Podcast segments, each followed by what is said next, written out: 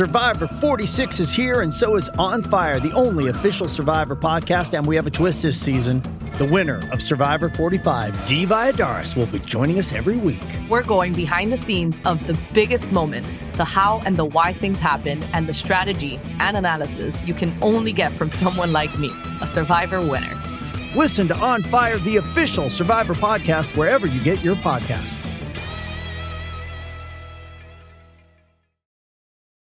Does Monday at the office feel like a storm? Not with Microsoft Copilot. That feeling when Copilot gets everyone up to speed instantly? It's sunny again. When Copilot simplifies complex data so your teams can act, that sun's shining on a beach. And when Copilot uncovers hidden insights, you're on that beach with your people and you find buried treasure. That's Microsoft Copilot. Learn more at Microsoft.com/slash AI for all.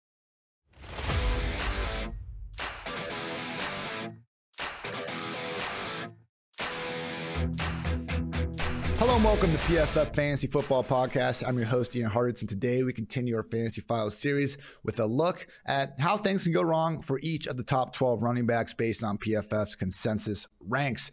Uh, if you missed the first part of this mini series, I did quarterbacks on fr- on the Saturday release, excuse me.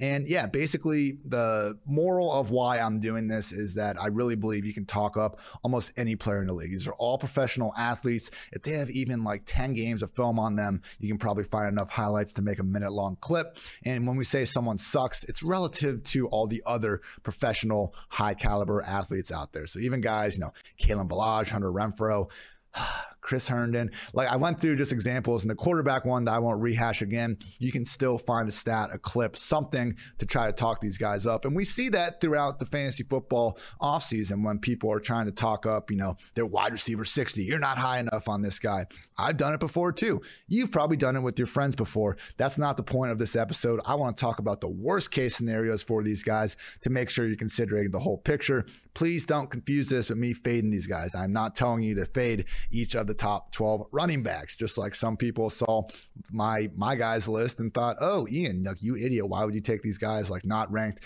inside the top 12? Maybe I should have done a my guys list and just had, you know, Christian McCaffrey, Patrick Mahomes, uh, Adams, and left it at that. Anyway, going to go through the top 12 running backs and talk through where things could potentially go wrong. Spoiler alert for a lot of these guys, they have enough volume that I think they'll be just fine, barring health. And believe me, I'm not going to hang my hat on, hey, this guy could tear his ACL in week one and be done for the year. That's a cheap way out. And again, difference between being injury prone and already injured as always. So starting things off, RB1, Christian McCaffrey. And yeah, look, even like Trent Richardson in his first year was a top 10 fantasy running back because of volume. And Christian McCaffrey has more of it than just about anyone. I will say, while it was a three game sample last year and he averaged more fantasy points per game in 2020 than he did 2019, that was on the back of six touchdowns in three games. We did see McCaffrey's receiving volume take a little bit of a hit. In 2017, he averaged 7.1 targets per game. In 2018, 7.8. 2019, 8.9.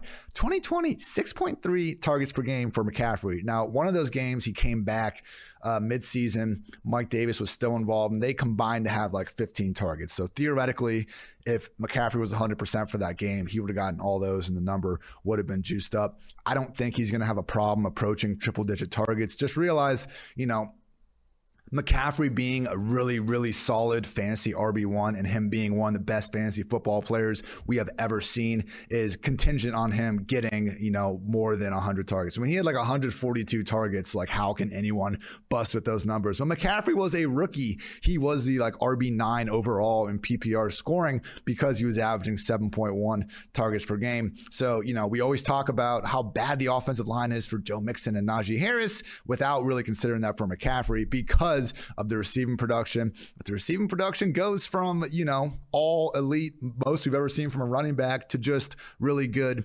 That's how McCaffrey becomes anything other than the top overall back in fantasy. For Dalvin Cook, I'm surprised he kind of has avoided the injury, uh, kind of just discount that we're seeing with other guys because he hasn't played more than 14 games in the season since he entered the league. And while he has been getting, you know, just fed, fed, fed when he's there, 30 scores in his last 28 games. Maybe we just see a little bit of scoring regression from that side of things. You know, Kirk Cousins and company are plenty capable. So is Alexander Mattison. Some sort of a mix of Cook, you know, being at less than 100% maybe causes the workload to dip just enough for the scoring regression to kick into place. So, you know, similar to CMC look, Dalvin Cook is so freaking good. If he gets over 300 touches, I don't see this guy busting, but maybe. You know, we have seen instances of great running backs just not finding the end zone 15 times every year. Could be the case for Dalvin in 2021. Alvin Kamara. So, I, you know, if you go back and listen to my original fantasy file on Alvin before the whole Michael Thomas injury came up, I was maybe drinking too much uh, Kool Aid that he was gonna uh, not have as great a year as we're usually listening to. And Dwain McFarland and myself discussed this. Uh, excuse me, uh, Justin Boone and myself discussed this on the Friday um, Ten Questions Running Back Edition from last week. But anyway, Kamara without Brees over the past two years has posted finishes as the RB three the RB6, the RB9, and then RB16, RB17, RB23, RB26, RB36, and RB37. I mean, that's pretty significant, people. Six of his nine games without Drew Brees, he has finished as the RB16 or lower. The problem with Taysom Hill was lack of targets, and the problem with Teddy Bridgewater was a lack of scoring opportunities inside of a less lethal offense. So ultimately, Michael Thomas out of the picture. I'm not as worried about these things because Sean Payton's a smart guy and he'll know how to get his number one playmaker the ball. We could see the touchdown totals plummet a little bit, though. 2020, he scored 21 touchdowns. 2018, he scored 18. 2017, he scored 13. 2019, just six touchdowns for Kamara. I know he was dealing with an ankle injury there. Should be, you know, seemingly healthier this year. For. I, we absolutely expect him to be. With that said, without Brees, either Taysom or Jameis under center, not a guarantee we see the Saints offense just functioning as the perennial top 10 scoring unit that it was during the Brees Payton partnership for Derrick Henry, primary concern is that the volume rears its ugly head. I mean, last uh, three guys to get over 400 touches in the season DeMarco Murray in 2014, Le'Veon Bell in 2017, Christian McCaffrey in 2019, all busted hard next year. Now, DeMarco Murray came back in 2016, which is fine. Le'Veon busted because he decided to hold out. And McCaffrey, you know, shoulder injury. I think we can all see no one's worried about that happening again in 2021. So I'm not overly concerned about it. I mean, if we're fading Henry like this year, why didn't we fade him last year when he was also coming off 400 touches, including the playoffs? Has missed just two games since entering the league in 2016. So we will see what's what with Henry. But it's, you know, if you're in Dynasty, I get selling him, but I just, you know, expecting him to fall off a cliff for no reason uh, just seems like wishful thinking for the haters out there ahead of 2021. RB5, Saquon Barkley. I would say, worst case, uh, that week three return comes to fruition and we don't see him until then. And then he just struggles to really cash in on his volume because efficiency could be in trouble if he's not at 100%. If PFF's 32nd ranked offensive line ahead of 2021 isn't great, Jason Garrett does Jason Garrett things and Daniel Jones does Daniel Jones things. I will say though, Saquon, just in terms of, you know, projected expected fantasy volume, has the fifth most fantasy friendly workload in the entire league. So Saquon, when he's out there, even if it's not pretty, it's to be productive, people. As bad as week one was last year when he had 15 carries for six yards against the Steelers, the guy still finished as a top 24 RB because he caught six passes because that's what Saquon does, and the Giants love feeding him the ball. So hopefully, you know, fingers crossed, Saquon's healthy, and everything we've heard is not that he's struggling to get back to health; it's that the Giants are just being cautious to keeping his long-term health in mind. So I think his uh, worst chance at quote unquote busting is just going to be a less efficient version of the guy we're used to. Again, though, 300 plus touches for even the league's worst running back is still probably going to produce a very solid fantasy back. RB6, Ezekiel Elliott. Last season's fumbling problems could continue to persist, and you know the best shape of his life reports don't actually end up making a difference on the field. And the one interesting thing with Derrick Henry, like career college and NFL touches from these RBs, Derrick Henry has 1,877 career, you know, college and NFL touches. Zeke has 2,304. I mean, no other of the top 10 ADP RBs is even at 1,800. But Zeke, you know, over 400 more touches. That's almost an entire season of uh, wear and tear on his body. Now, similar to Henry, I think Zeke's only missed one game due to injury in his whole career. Henry's only missed two. So I'm not saying we should expect an injury just to expect an injury, but if things are going to go south, I guess considering that workload uh, is a factor, we could also see Tony Pollard continue to ball out, maybe force it into a little bit more of a timeshare than we've seen in past years. RB7, Aaron Jones, league's reigning number one scoring offense, gets a little bit closer to where they were in 2019, which was 15th. And then the absence of Jamaal Williams doesn't lead to more uses for Jones. AJ Dillon merely comes in and continues to make it a 1A, 1B system. Ultimately, I think Jones will see more targets than he's used to seeing. And the guy's been such a, you know, touchdown fiend with that high scoring offense. I'm not I'm not so sure betting him under double digit scores is wise either. But if he doesn't get an increase in touches and just Rodgers and the offense is a little bit less of a you know world beating group in 2021. That's how Aaron Jones you know maybe finishes as more of a borderline RB one as opposed to the top five guy he's been more years than not.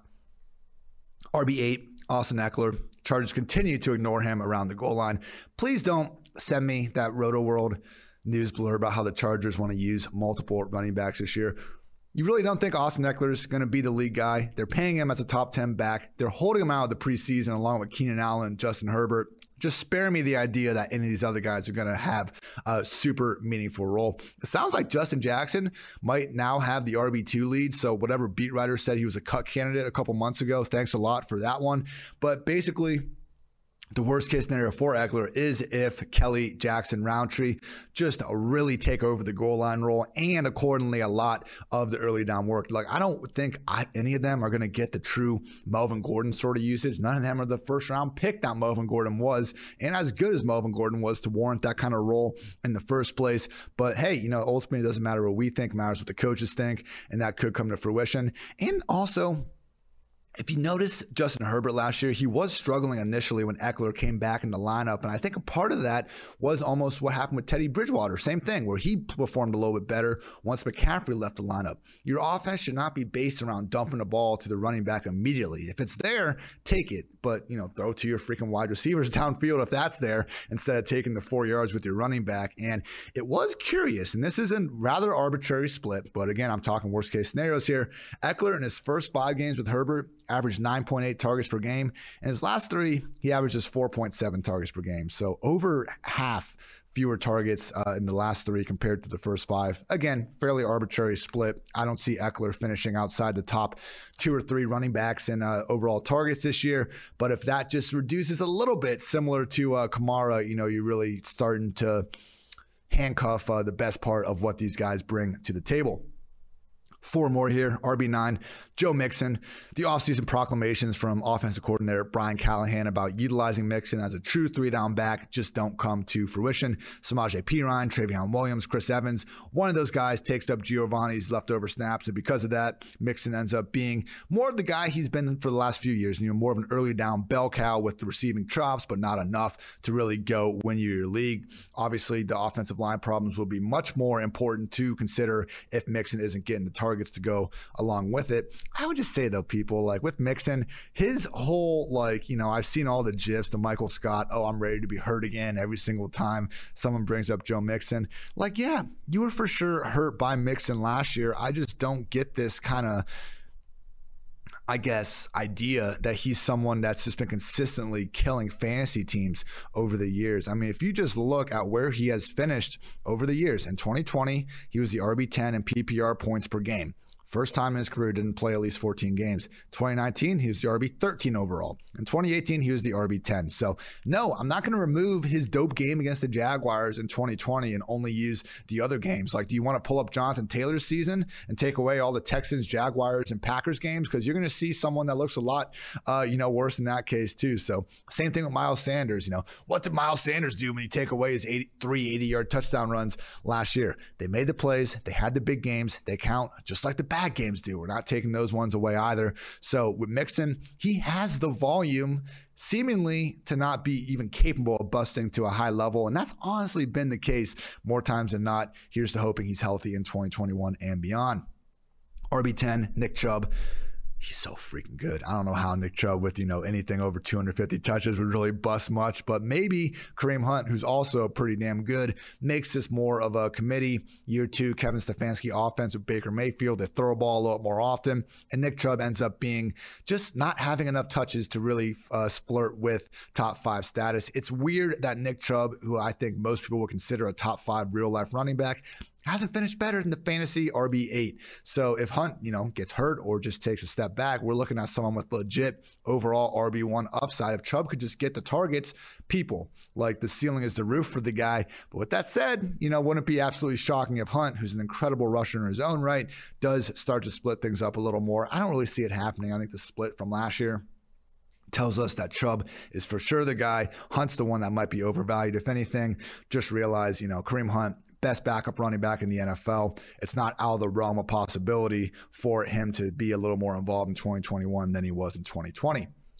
Jonathan Taylor, similar thing as Nick Chubb. Like he's going to be fine with the rush attempts and commanding early down usage. He's going to have the most touches, the most production. The question is, will he have the sort of numbers to post a top five, top six finish as opposed to top 12? And one of the things I also talked about with Justin Boone on our Friday running back podcast was the point where, you know, we don't want to get cute early. We don't want to lose our draft early on. And so Nick Chubb, Jonathan Taylor, even if they don't necessarily have top five, top three upside, if they don't get more targets, hey, they're sure looking like pretty good locks for the top 12 based on their status as guys that should see 250 rush attempts with ease behind just off awesome offensive lines. But Jonathan Taylor, he's pretty much the only running back in the top 15 that's going to be sharing the backfield with not one, but two other backs. Nyheim Hines is the pass down back, and one of Jordan Wilkins or probably Marlon Mack will have small roles. Now, please don't draft either Wilkins or Mack. I'm not saying they're a legit threat to Taylor, but even 15% snaps can be the difference between Taylor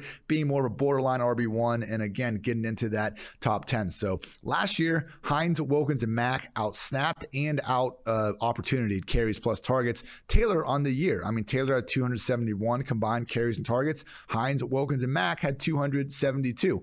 So yeah, Taylor hopefully eats more into that and ends up being the top 10 back most people are drafting him to be. I'm just saying if the targets and scoring stuff regresses from Rivers to Wentz, all of a sudden we're getting a less fantasy friendly version of the limited workload that we already saw last year. RB12, Najee Harris offensive line is as bad as people think it is. But the thing is, like, if Najee is going to be the guy getting the 300 touches like we think, why are we worried about his offensive line when we're not worried about Dalvin Cook and Christian McCaffrey's? Like for some reason, we have such an easy time dismissing the offensive line for Cook and McCaffrey because of usage. But the second we look at Mixon and Najee, who really should be projected for not identical usage, but pretty similar in terms of just being guys that don't leave the field for three downs, that's when we have a problem with the offensive lines all of a sudden. So with Harris, I think it would be more of an issue of him just not being as good as we think he is. Maybe Big Ben doesn't. Uh, you know, think he's trustworthy. He focuses more of his underneath targets on Juju and Diontae, maybe even Jaylen Samuels instead of Najee. Do I see this coming to fruition? No, I think Najee is going to be great on all three downs. Uh, just saying, in his again, it's tough for him to bust on the volume and uh, first round draft capital and everything we've seen in the preseason tells us he's going to be the three down workhorse. To me, the only way he loses that job and thus loses his spot as a fantasy RB1 is if he starts playing bad enough to have the coaches actually take him out of the game. That's going to wrap up this edition of the PFF Fantasy Football Podcast. Appreciate you guys listening. As always, want to give a quick shout out to our sponsors now. DraftKings college football season is just around the corner, and to celebrate DraftKings Sportsbook, America's top-rated sportsbook app, is putting new players in the center of the action with $200 in free bets instantly if you bet $1 or more on any college football game. DraftKings Sportsbook is safe, secure, and reliable, located right here in the United States, so it's easy to deposit and withdraw your money at your convenience. Download DraftKings Sportsbook app now and use promo code PFF to receive receive $200 in free bets when you place a $1 bet on any college football game. As promo code PFF to get your free $200 in free bets instantly, limited time only. DraftKings Sportsbook must be 21 or older. New Jersey, Indiana, or Pennsylvania only. New customers only. Restrictions apply. See DraftKings.com slash sportsbook for details. Gambling problem, call 1-800-GAMBLER or in Indiana, 1-800-9-WITH-IT. Thank you all for tuning in to PFF Fantasy Football Podcast. New episodes out every day of the week throughout the offseason. We will be wrapping up the Fantasy Files series next Friday on the 20th. Hope you guys have enjoyed it. In the meantime, of course, we'll still continue to have, I would say, five podcasts per week uh, throughout the rest of the offseason. Then once we get back into the year, we're going to have them on Sunday night, or yeah, Monday, Tuesday, Wednesday, Thursday, Friday five days a week. And then on Sunday mornings, we're actually going to be having a start sit fantasy hour show where you guys can submit your start sit questions and I can answer them. I fully subscribe to, you know, teach a man how to fish and they can feed themselves for lives versus, uh, you know, just giving them a fish. I don't want to sit here and just tell you who to play every week. I want to describe, you know, the process, why you should be playing these guys and all that. But when it gets down to Sunday, you just want to know who to start. If you still have questions, happy to help. So probably be myself, Dwain McFarland, Andrew Erickson. We're thinking 11 a.m. so that way the injuries can roll in and we can go through last minute stuff. Get your fantasy roster set before the real, you know, real life football pregame shows come on at noon. So hopefully you guys will enjoy that. And again, you know, just trying to help you win the fantasy leagues. I'm hoping to win mine as well. Got a bunch of freaking winners in here. How great is that? Great day to be great as always. I'm Ian Hartitz. Until next time, take care, everybody.